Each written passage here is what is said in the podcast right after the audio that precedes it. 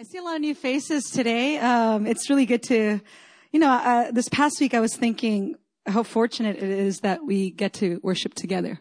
You know, it's sometimes it takes kind of nationwide tragedy to kind of remind us like we shouldn't take this for granted.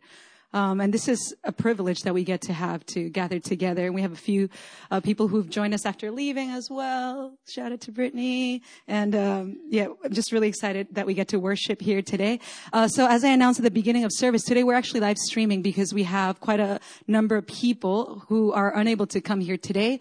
And also our Busan uh, campus is actually uh, not meeting uh, today as a congregation, but they are joining us through live stream. So, hey, Busan, good to see you guys. Please stay safe. Tig was very close to you guys, so please, please, please, please be safe.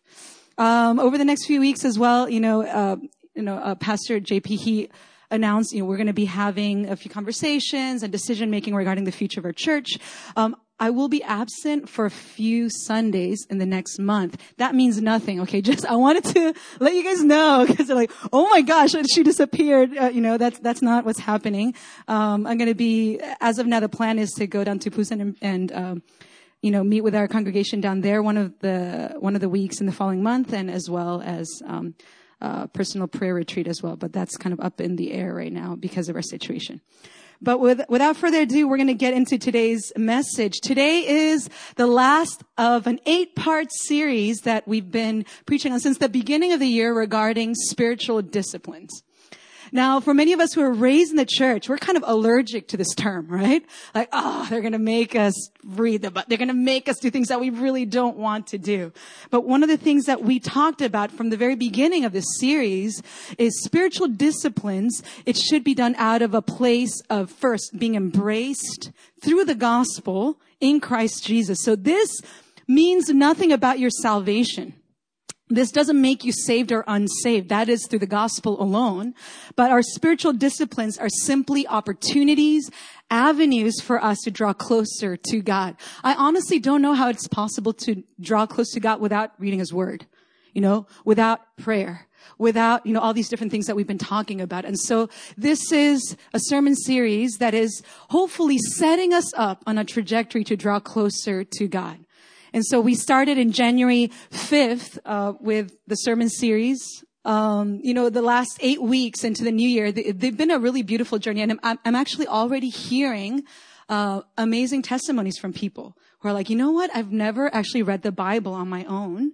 And you know, like I've actually never done it. I've been a Christian for all these many years, but every time it's been presented, it's like, ah, I, I, there's nothing in me that wants to do it. But this year, like, I think I want to give it a shot you know, and we've had so many people sign up for the Bible reading in a year. Let me tell you, there's nothing magical about finishing the Bible within a year. There's nothing magical about it. Like it doesn't take you to the next level of spirituality. That's not what happens.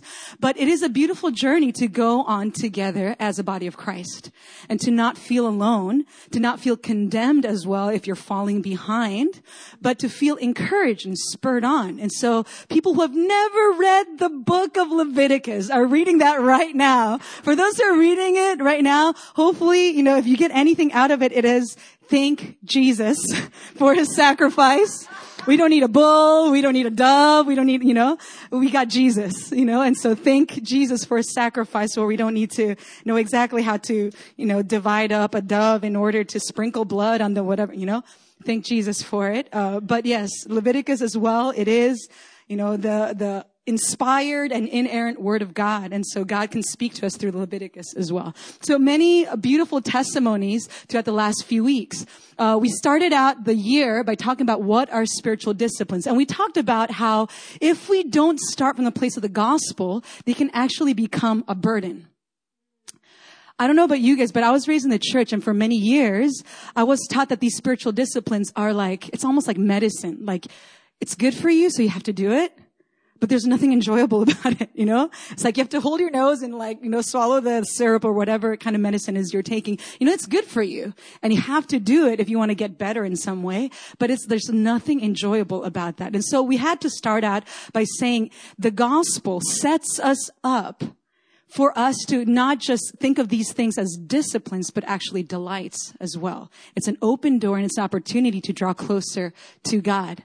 And then we went on to talk about the importance of reading the word. We cannot get acquainted with a God that we worship without reading the word. And sometimes in many, uh, many Christian circles, we see two things kind of pitted against one another. It's like, you're either like spirit people or you're the word people. There is no such thing in the Bible. You know, if you are spirit people, you must be about the word. And if you are about the word, you have to be about the spirit. There's no, you can't pit those two against one another. And what I believe that the Lord is doing in this generation of Christians is people who will not compromise on one or the other. They won't have team word and team spirit. They're team spirit. um, uh, oh wow, unintentional pun. I repent. Um, Yes. So team, you know, like I'm all about the word, um, and then I'm all about the spirit.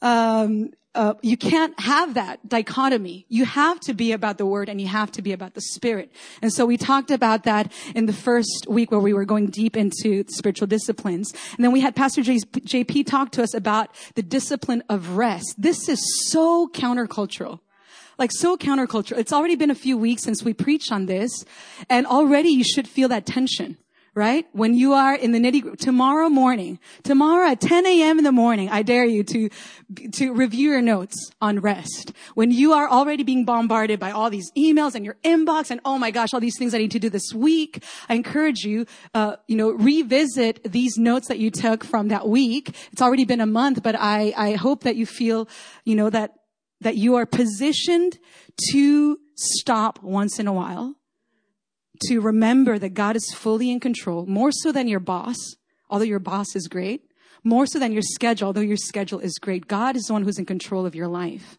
And to be able to stop for a moment, especially in Korean culture here, unless you intentionally stop, there's nobody who's going to be like, hey, you should take a break. Like, very rarely does that ever happen in Korean work culture. And so it's something that we need to set for ourselves in order to constantly be reminded that we do work, but that is not where identity comes from. And that's not where our value comes from.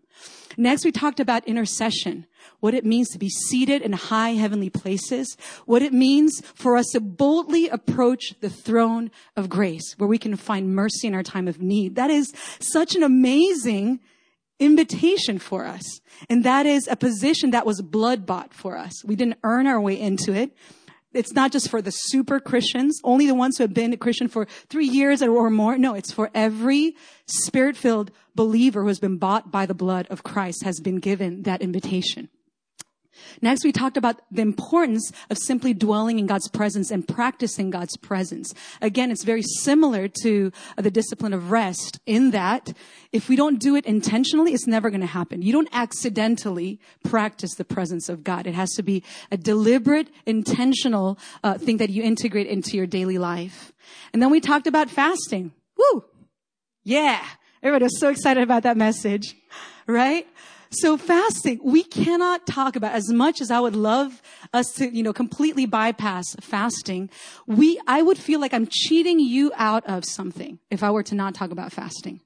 It is a powerful weapon and a privilege given to us to warfare with and also to draw closer to God. And so for me to, you know, I was very tempted to be like, ah, maybe we'll preach about this some other time. Like we're doing so great and like everybody's so excited about this sermon series and here I am and, you know, no. Fasting is a beautiful thing. It's a powerful thing. And it's also a gift from the Lord. And so I hope that you kind of took this to heart and even prayed through what should I be fasting for? What should I be, uh, what, should I be fasting from as well in order to make room for the Lord? We talked about last week about discipleship, the importance of practicing discipleship. We're not called to be lone standing Christians. We're called to be in a community. We're called to grow together as a community. And so this is something that we intentionally embody. And in our case, in our community, we do it through, primarily through house churches.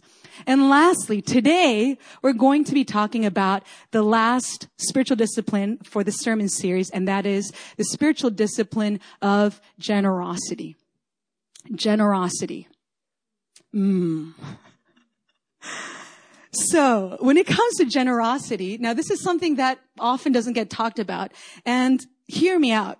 If you feel very uncomfortable about somebody preaching about generosity, I completely understand you. Like I've been there for sure. I've been to, you know, places and, you know, sat under teaching that actually made me very, very uncomfortable.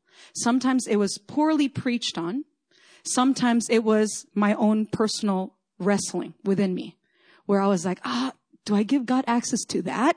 You know, there's always going to be a point where you're like, ah, you can touch everything, but just not that, Lord, you know?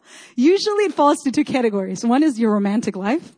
Like, you know, like, you can be very Christian and everything else, but God, don't touch this one thing, you know? My romantic life, that's off limits to you, Lord, you know? And that's the limit that we tend to set. Usually it's number one, our romantic life. And then number two, or lack thereof, right? And then number two is, I'm speaking for myself, guys, okay? Number two is when it comes to money. We're like, okay, the church can talk about everything except for that. Like that is where I draw the line. And so I completely understand that, that tension that you feel when you hear a preacher talking about it. And so this is my only challenge for us today. You know, you don't need to do anything or, you know, apply anything without first having wrestled through it. And when you find yourself wrestling with something, perhaps that is being preached today, I encourage you, take it home and prayerfully consider what is the aspect that you are wrestling through. Sometimes it is the preacher, you know? Sometimes it's, it's the way that it's preached.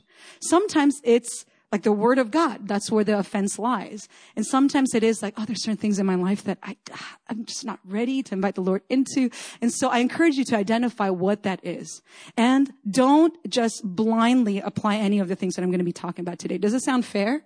Because I think we're, we're training each and every person here not just to take wholesale and swallow wholesale what is being preached. We're, we're training believers to discern the word of God for themselves.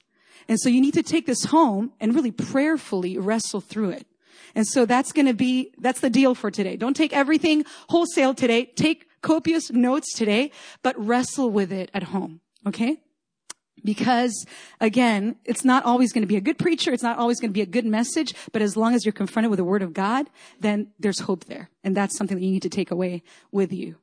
So please take what is said today prayerfully, you know, not with guilt, not with condemnation, not through compulsion, but bring it to God because generosity is primarily an issue of the heart first, not the wallet. It starts in the heart. It's not about the wallet. It's about the heart first. And from there, everything flows out. So we're going to talk about more the heart aspect of it.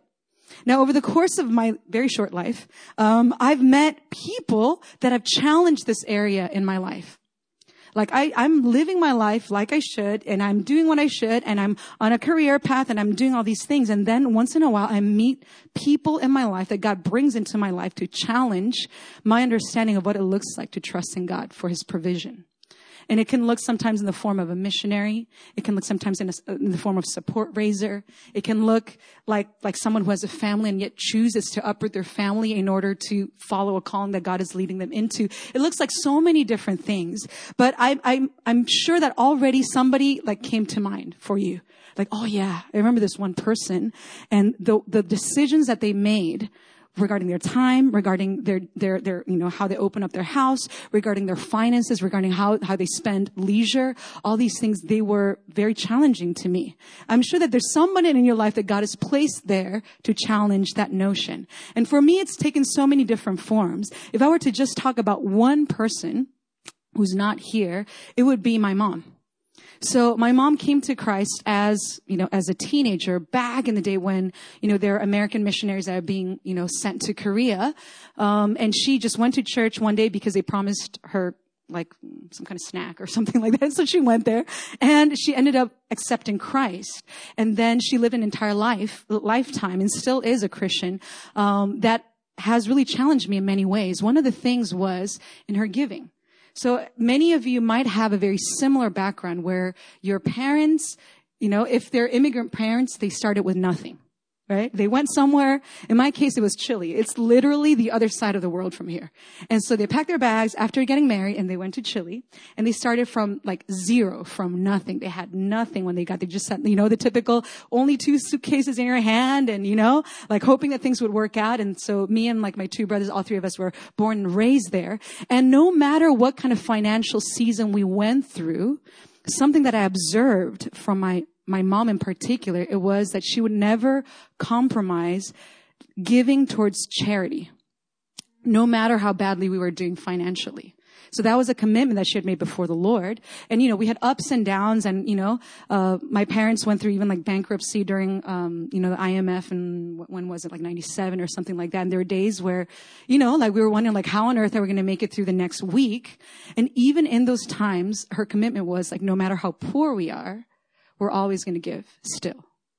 And that was observing someone like that through, through thick and thin who wouldn't compromise that. It taught me something, perhaps not verbally, but just watching her walk in that way. It, it said something to me. It said it has nothing to do with how much you have currently. It has something to do with a commitment before God and an openness and a generosity of heart as well.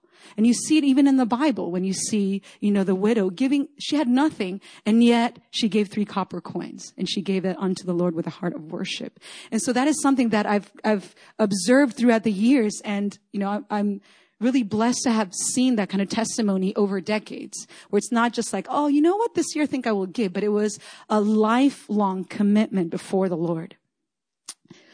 And this is something very important for us to see firsthand because the world tells us a very different story. Now, this is something that I pulled up. I honestly have no idea where it's from. So somebody reposted a repost of a repost. And so this is uh, just something that really caught my attention. And it is uh, from someone's repost on a Facebook, uh, as a Facebook post. And it says, the world is increasingly designed to depress us. Happiness isn't very good for the economy. If we were happy with what we had, why would we need more? How do you sell an anti-aging moisturizer? You make someone worry about aging. How do you get people to vote for a potential political party? You make them worry about immigration. How do you get them to buy insurance? By making them worry about everything. How do you get them to have plastic surgery? By highlighting their physical flaws. How do you get them to watch a TV show? By making them worry about missing out. How do you get them to buy a new smartphone? By making them feel like they're going to be left behind. To be calm becomes a kind of revolutionary act. To be happy with your own non-upgraded existence. To be comfortable with our messy human selves would not be good for business. So this is not written by a Christian. This is just written by a secular writer. And we see, we see how true that is, right? Or you're like, oh, oh, oh, you're like rethinking all your purchases and, you know, all your financial decisions. You know, isn't it true that no matter how many advances we've experienced in the recent years, anxiety is at an all-time high?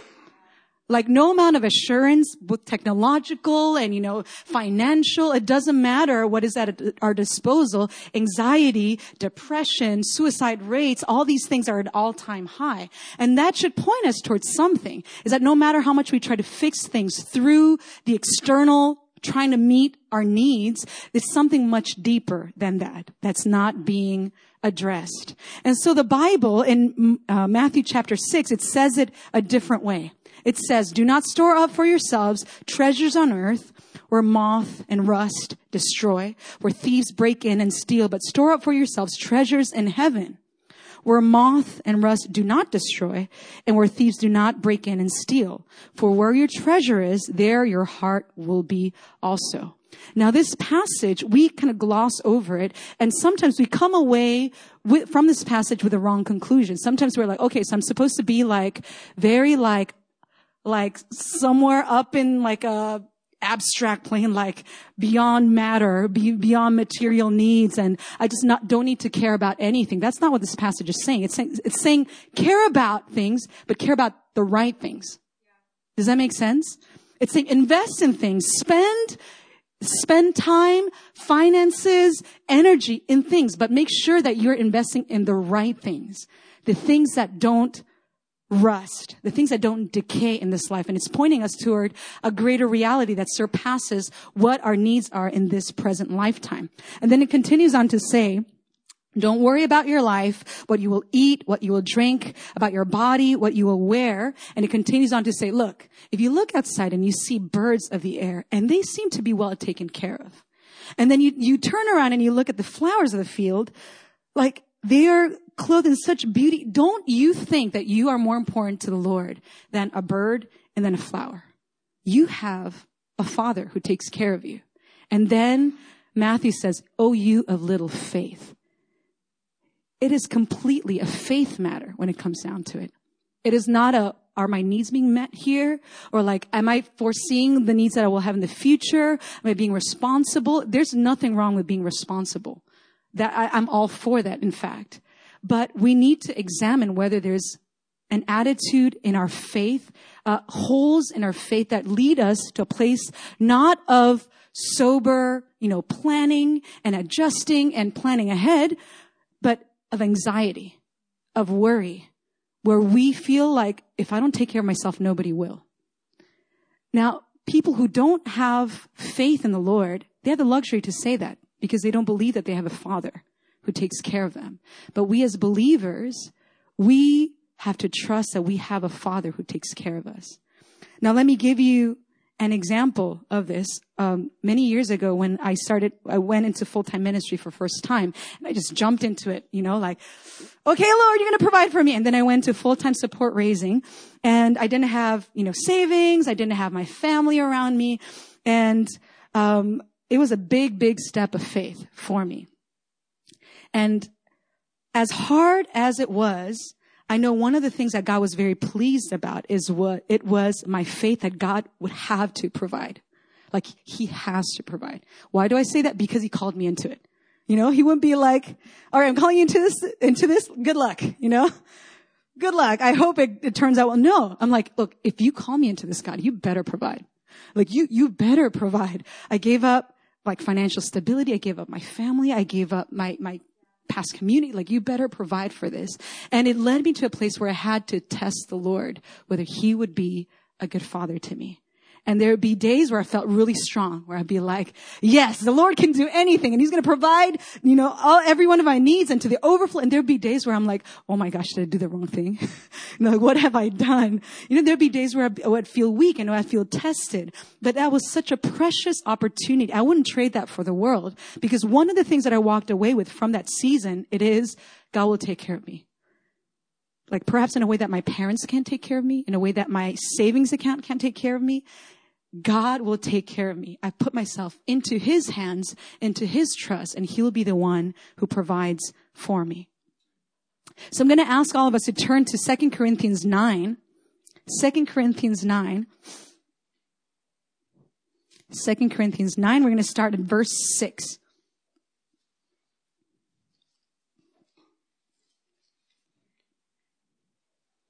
2 Corinthians 9, verse 6.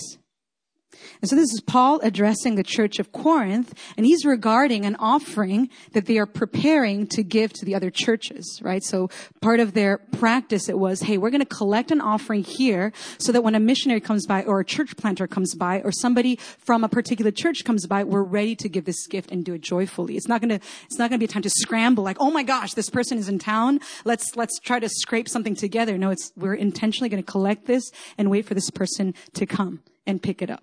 And so Paul's addressing the church of Corinth regarding an offering they are preparing. And this is what he says starting verse six. Remember this, whoever sows sparingly will also reap sparingly. And whoever sows generously will also reap generously. Each of you should give what you have decided in your heart to give, not reluctantly or under compulsion, for God loves a cheerful giver. And God is able to bless you abundantly so that in all things, at all times, having all that you need, you will abound in every good work. As it is written, they have freely scattered their gifts to the poor. Their righteousness endures forever. Now he who supplies seed to the sower and bread for food will also supply an increase your store of seed and will enlarge the harvest of your righteousness. You will be enriched in every way so that you can be generous on every occasion. And through us, your generosity will result in thanksgiving to God. This service that you perform is not only supplying the needs of the Lord's people, but is also overflowing in many expressions of thanks to God. Because of the service by which you have proved yourselves, Others will praise God for the obedience that accompanies your confession of the gospel of Christ. and for your generosity in sharing with them and with everyone else. And in their prayers for you, their hearts will go out to you because of the surpassing grace God has given you. Thanks be to God for his indescribable gift. And so Paul is touching on so many things here. It would take us kind of a long time for us to break things down, but I'm going to give you a quick summary of what Paul is saying. It's saying that you're giving as a church, you're giving as a follower of Christ. Number one, when we see verses six through 11, it says it affects what you actually receive. It has say in what you actually receive.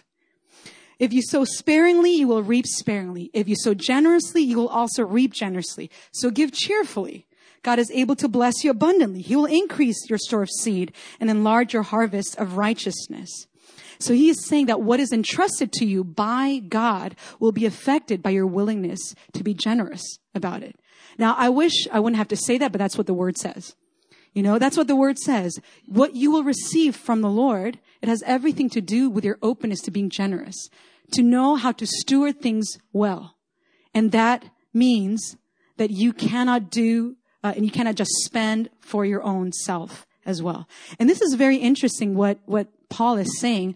He says you are receiving in the natural. So God will increase your store of seed on one hand. So he's actually, you know, if I were to translate it into modern day terms, he's going to enlarge your bank account. It sounds wrong to say, but that's what he's saying. He's going to enlarge your bank account. Not only that, he's actually going to enlarge your harvest of righteousness. So he's not just sowing in financial ground, but he's also sowing in your righteousness. And as you freely give, God will increase your harvest in righteousness as well. Verse 12, it says that your giving, it supports God's work. It supports God's work. God's work, I wish we didn't need finances, but God uses finances for his will and for his purposes. Uh, so in the giving, we know that it's supporting God's work. We know that it's going towards something that will advance God's kingdom. In verse 12, it also says that your giving leads people to praise God. Your generosity will result in thanksgiving to God by others. Have you ever seen somebody like that? You know, like when you see them like very generously living a life of faith and trust in the Lord, when you look at them, you're like, that's pretty incredible. And I think I want to know that kind of God. And I think I want to become like that kind of person. And you see something that is so countercultural and so outside of just meeting their own needs and it makes you praise God. So it leads people to praise God. Last, it leads people to see God in you people see that you are a follower, follower of Christ through the obedience that accompanies your confession of the gospel and your generosity. So it means that you're not just talking the talk, but they see in your life that there's something that's accompanying the verbal confession of the gospel of Christ. And that is your life looks different. Your giving looks different. Your investment looks different. Your openness towards others, it looks different. And so it leads people to see God in you. And ultimately, verse 14 and 15, it says that your giving is a gift from God. It is a gift and a grace that God has given you. Now, we've heard enough, you know, preachers that might twist this and say, hey, if you want to get more money, this is what you should do. You know, you should give to this so and so ministry. You know, you should break your savings account and, you know, spend it in this way. You know, and that's not what I'm saying here today. Please don't misunderstand me. That's not what I'm saying today, right? But it means that you need to examine your finances, examine your giving, and more than that, the disposition of your heart. You need to examine that under the light of the gospel. There's no area in your life that is immune from the Spirit of God. Every part needs to be submitted under the Spirit of God and the Word of God. And so this is one of those areas. Again, it's very uncomfortable for me to say it, but that's what the Word of God says. And in the same way that I didn't want to talk about fasting, and I did, I have to talk about giving as well. Now, there's three different things that I want to highlight about generosity today. And first it is that generosity is an act of turning to God. Generosity is an act of turning to God. In many occasions in the Bible, both in the Old Testament and the New Testament, God talks about this term called tithing, right? Tithing. It means whatever you make, 10% of that goes unto the Lord. And let me make this clarification. Tithing is not equated to generosity, especially in the New Testament. When Jesus walks in the scene, he says, you know, it's not he says when you tithe, blah, blah, blah, blah. He does say that, but then he ups almost like the, the standards and he says, you're not just called to, you're not just called to tithe. Now that you have the Spirit of God living in you, you're actually called to be generous. Being generous is actually much more than just, hey, like, here you go, God, 10%. It is, it goes beyond that. Being generous is a whole new different level. And so I'm not going to equate both to one another. Um, and we'll talk about tithing a bit more in um, detail in some other occasion, but it takes uh, it it brings up the issue. I'm not going to get into the nitty gritty of it today. When we see God's people not tithing, it is a symptom of a much deeper heart issue, and that is that they turn away from the Lord. And we see in Malachi chapter 3, it says, I, the Lord, do not change. So you, the descendants of Jacob, are not destroyed. Ever since the time of your ancestors, you have turned away from my decrees and have not kept them. Return to me and I will return to you, says the Lord Almighty.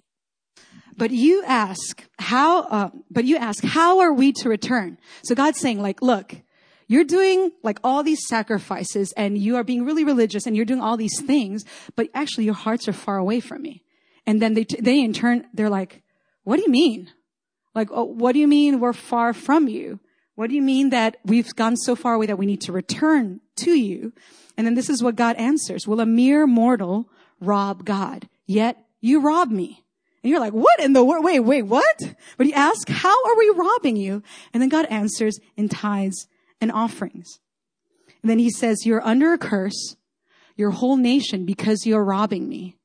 Bring the whole tithe into the storehouse that there may be food in my house. Test me in this. This is the only time in the Bible where God says, test me in this.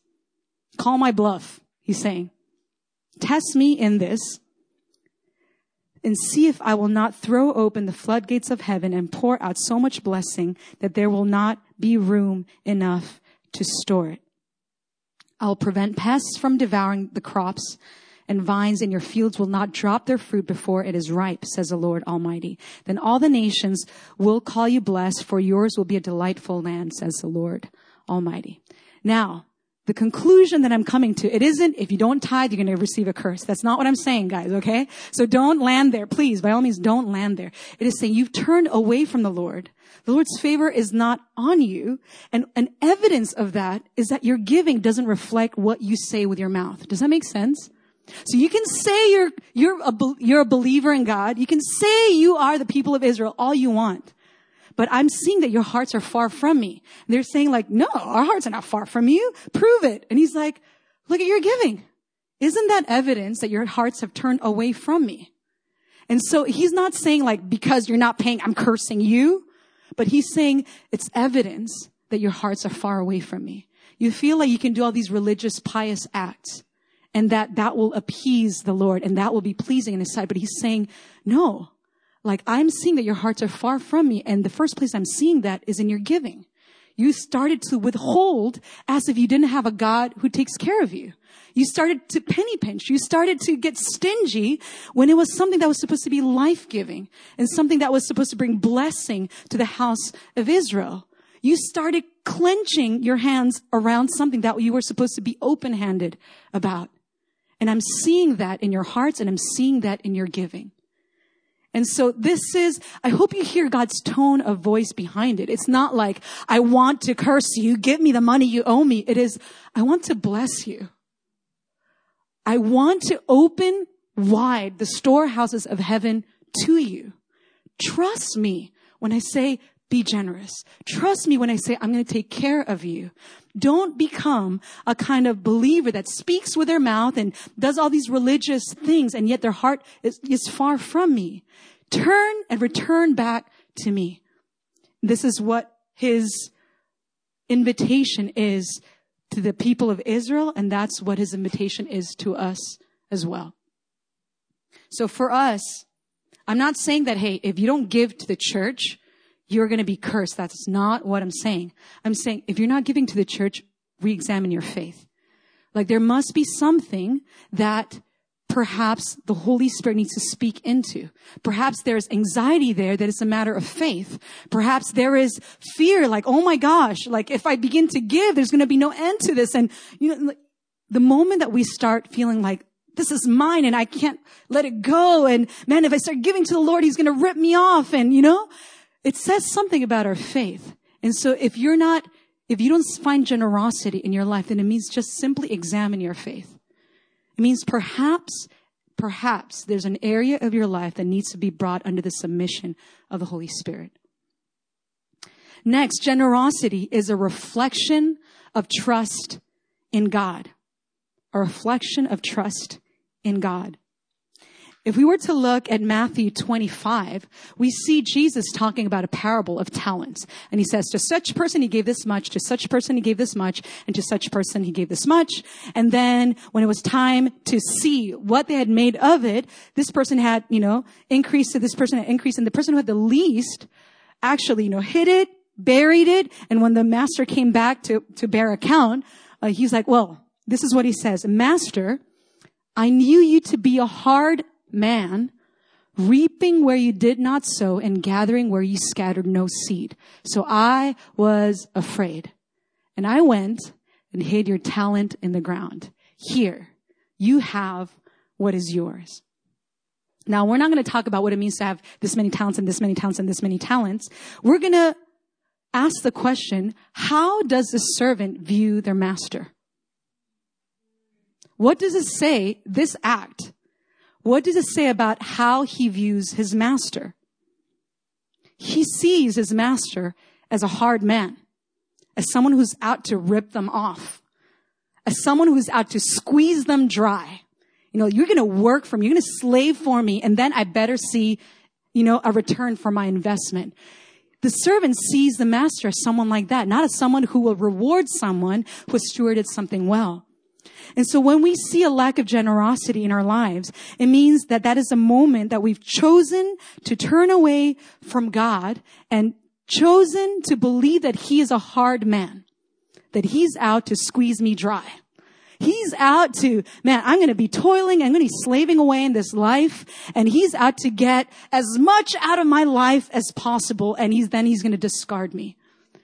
That means that that's the way that we're viewing God the moment that we choose to turn away from God and begin to think that we are the sole person in control of our lives and we're the sole person that's responsible for the sustenance of our lives and our future, that is the moment we dethrone God from his rightful place as Lord and Savior of our lives.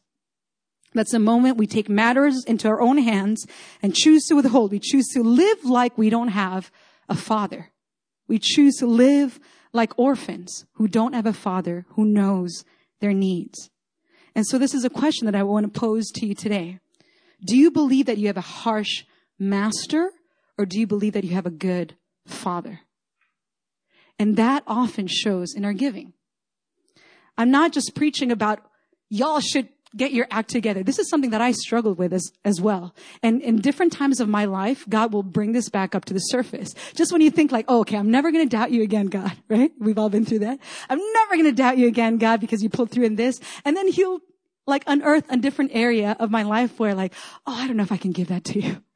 Uh, uh, uh, oh, I thought I was over this. And God will, will graciously do that in our lives. He will bring opportunity for us to revisit what we believe about God. And I'm sure all of us in the room at one point or another have experienced this before, where you feel God kind of encroaching on territory that you're very uncomfortable with. You're like, oh, ah, don't touch that idol, you know? Oh, don't touch that source of safety. Ah, like we were doing so well. Why are you getting all up in my personal space? And God will graciously do that. He's inviting us to re-examine what we believe about him. And whenever that time comes, I encourage you to ask yourself this question. Do I believe I have a harsh master or do I believe that I have a good father? That is a question that should surface in our hearts. What kind of God do you serve? Is he a good God? Is he someone who wants to bless you?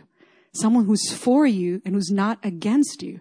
Someone who's not there just to use you and discard you, but someone who sees you as a precious son, a precious daughter. He wants to see you flourishing where he's placed you. He wants to increase what you already steward. This is the kind of God that we serve. Lastly, generosity is a reflection of the gospel in our lives. Generosity is a reflection of the gospel in our lives. This is very cut and dry, okay? Freely you have received, freely give. I, I could take it apart in like Greek and whatever, but that's what it means. you know, that's all it is. It's very simple. Sometimes we tend to over, you know, complicate things. It's a passage in Matthew 10 where Jesus sends the 12, the 12 disciples into the towns to spread the gospel of the kingdom. And he tells them, Hey, you won't be well received. Hey, don't take any food with you. Hey, don't take any extra money with you. Hey, don't take any extra sandals, not any extra clothes. And you're going to be persecuted by the way. So they have every, like every instinct in them is like, dude, like if I don't take care of myself, then nobody else will. And I'm walking into, you know, a situation where I'm going to be in lack. And Jesus tells them, Hey, don't take any of those things because freely you have received, now freely give. Freely you have received, freely give. He sends them out saying, heal the sick, raise the dead, cleanse those who have leprosy, drive out demons, freely you have received, freely given. Some, and isn't this just the essence of the gospel? This is like the gospel distilled into just one neat little phrase. Freely you have received, freely give. None of us, none of us here, no matter how talented we are, no matter how disciplined we are, no matter how much we've been ticking off the boxes with every spiritual discipline that we've been talking about for the last seven weeks, no matter how righteous we are in our own eyes, none of us have earned the favor of God. Even as a pastor, I have not earned the favor of God. It was freely given and now I'm freely called to give. Freely I've received. Now I'm called to freely give. And sometimes we overcomplicate things. You know, we think like, well, when I'm doing better, you know, oh, when I have a bit more cushion, or like, oh, when, when my life is not so hectic. And we kind of push it off, you know, to some future day, some magical day when we're, oh, look at all this cash I have lying around. That, that's not what the gospel says. Hey, like whatever you have, the disposition of your heart should be you freely received, now freely give. It's a matter of the heart first and foremost. If you have little, then give whatever you can, but give. It is something, and I promise you, it's something that's going to bless you more than the person receiving it. It's more blessed to give than to receive. So be faithful in the small things. Start small Whatever it is that God has given you to steward, steward that well. Prayerfully look for opportunities to freely give. It might look like something as simple as tomorrow morning when you walk into your workplace, you're going to remember, hey, this is coworker that I have, and they've been seeming a bit discouraged this past week. Why don't I just pick up an extra coffee on my way to work? And I just want to bless them this very small. It might be something as simple as that.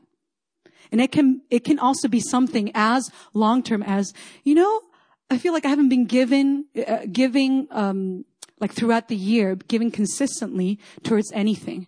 And so why don't I look for people who are either support raising or ministries that are in need? Why don't I look for opportunities to give and do it in a consistent way? It could look like something like that.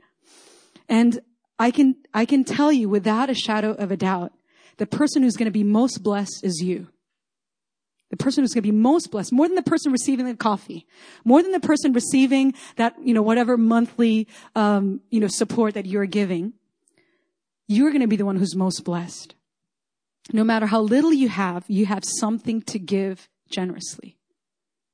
No matter how much you've gone through as well, no matter how much you've suffered, no, no matter how much, how much, you know, you've seen people take advantage of you, don't let that rob you of the gift of giving. Don't let that rob you of the gift of giving. Because in life, you will always have ample opportunity to hold grudges, to hold offense, to withhold, to be jealous, to want to control, to want to become tight-fisted, to become petty and self-protecting and self-interested and self-serving. There's always going to be ample opportunity for us to land there.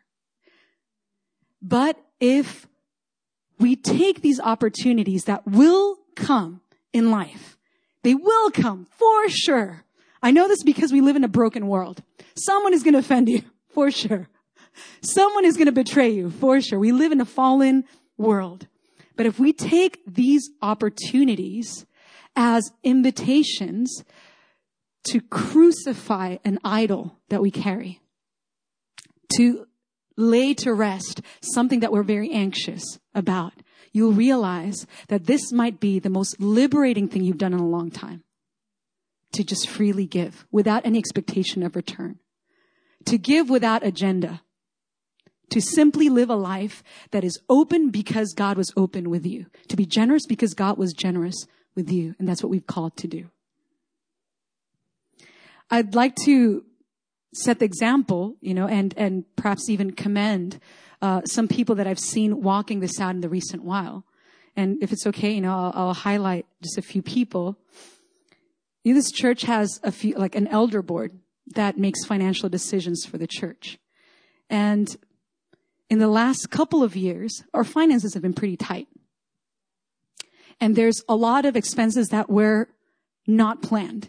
There's a lot of things that were like, oh my gosh, like we have to, we have to dip into our savings and oh my gosh, like we need to pull out money from contingency. And there's been so many things that have happened that are completely out of our control in the last two years where the temptation would have been, let's stop giving. Like this is the moment for us to stop giving. We got to save ourselves now, you know, like we got to save me, me, myself and I.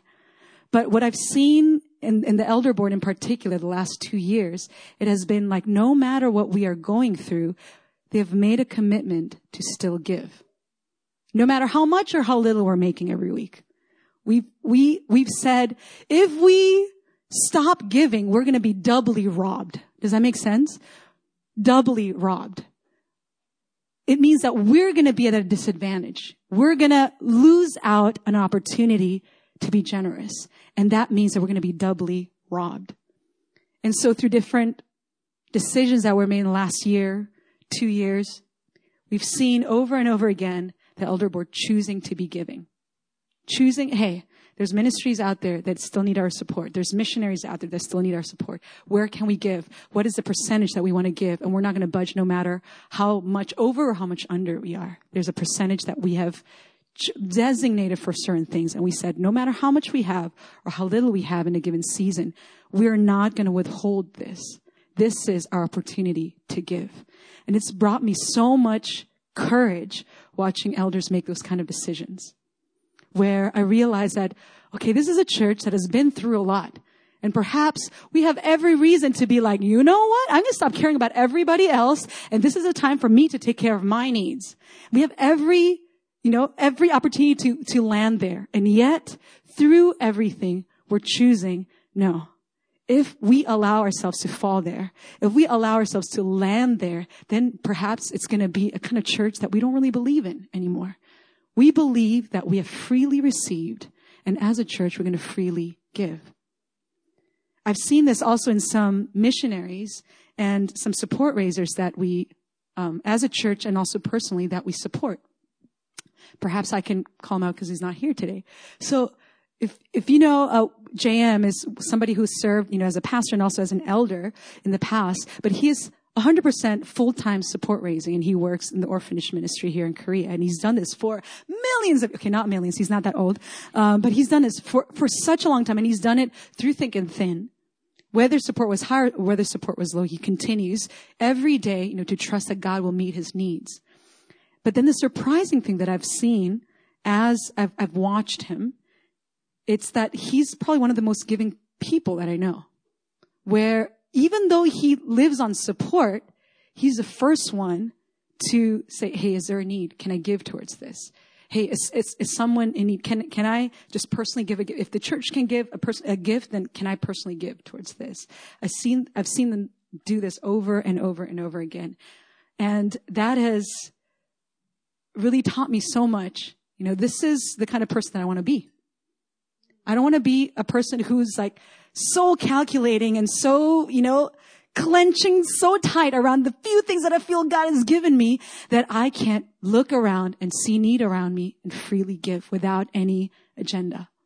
It's not like these people are like, okay, we're going to give towards this, but they better give something back oh, they, they better support what I do. No, this, there's none of that. It's freely giving because they freely received as well. And that shows so much, that speaks volumes about the kind of God that they worship and the kind of God they see God to be. I'm going to close with this. Proverbs 11, verse 25. It says, a generous person will prosper. Whoever refreshes others will be refreshed. Other versions, uh, other translations of the Bible, they say, the generous soul will be made rich and he who waters, he who waters will also be watered himself. Isn't that like a beautiful picture? And this is what I want us to take home with us today. This is an invitation into blessing, an invitation into learning more about who God is and seeing whether God will supply your needs or not. This is an invitation for us to test God on this. Will He not supply all your needs? Will He not increase your storehouses? Will He not be faithful to those who are faithful to Him? Nephili, as a church, our history, it has been strewn with opportunities for us to withhold, to get tight fisted, to begin to suspect people around us and see everything through a lens of cynicism. But on the flip side, God has given us so many opportunities to grow in our giving and grow in our generosity through finances, through service, through our time, through our prayers, and we cannot let that go to waste. We cannot let that go to waste. God is conspiring to bless us God is conspiring to increase your capacity to steward his blessings without it destroying you, without it becoming an idol to you. God is conspiring to refresh us through different avenues and in different unexpected ways. And we have a choice whether we believe that God is our provider and our good father or whether he's a harsh man, whether he's a slave driver. We get a choice. And so as, as a church, what we do, how we choose to serve one another, how we choose to give towards one another, that reflects everything about how much we believe in the gospel. And this is an opportunity that we are being given as a church. Don't let this opportunity go to waste. Again, it doesn't need, doesn't mean like, hey, tomorrow I'm going to write a, you know, a check for, you know, whatever. There are no checks in Korea, by the way. Um, um, it doesn't mean, even if it's, it means starting out small. Even if, if it means, hey, let me buy a meal to, to, to someone. Hey, let me ask them if they have any need. Let me give something away that I already have and see if not, if God won't bless you. See if you won't be more blessed by giving. There's been so many opportunities that we've been given, and we cannot play the victim card. We cannot play the woe is me card, or like, hey, we will be able to give somewhere down the line. No, we have to choose to give now. We have to choose generosity now. It can take any form, it can be any amount, it can look any particular way, and yet I encourage all of us let's examine our hearts. Let's make sure that our belief in the gospel is overflowing into action, is overflowing into our decision making, it's overflowing into a life that is generous simply because no other reason other than God has been generous to us. And that's it. That's all the reason we need to be generous. So I'm going to close this in prayer today.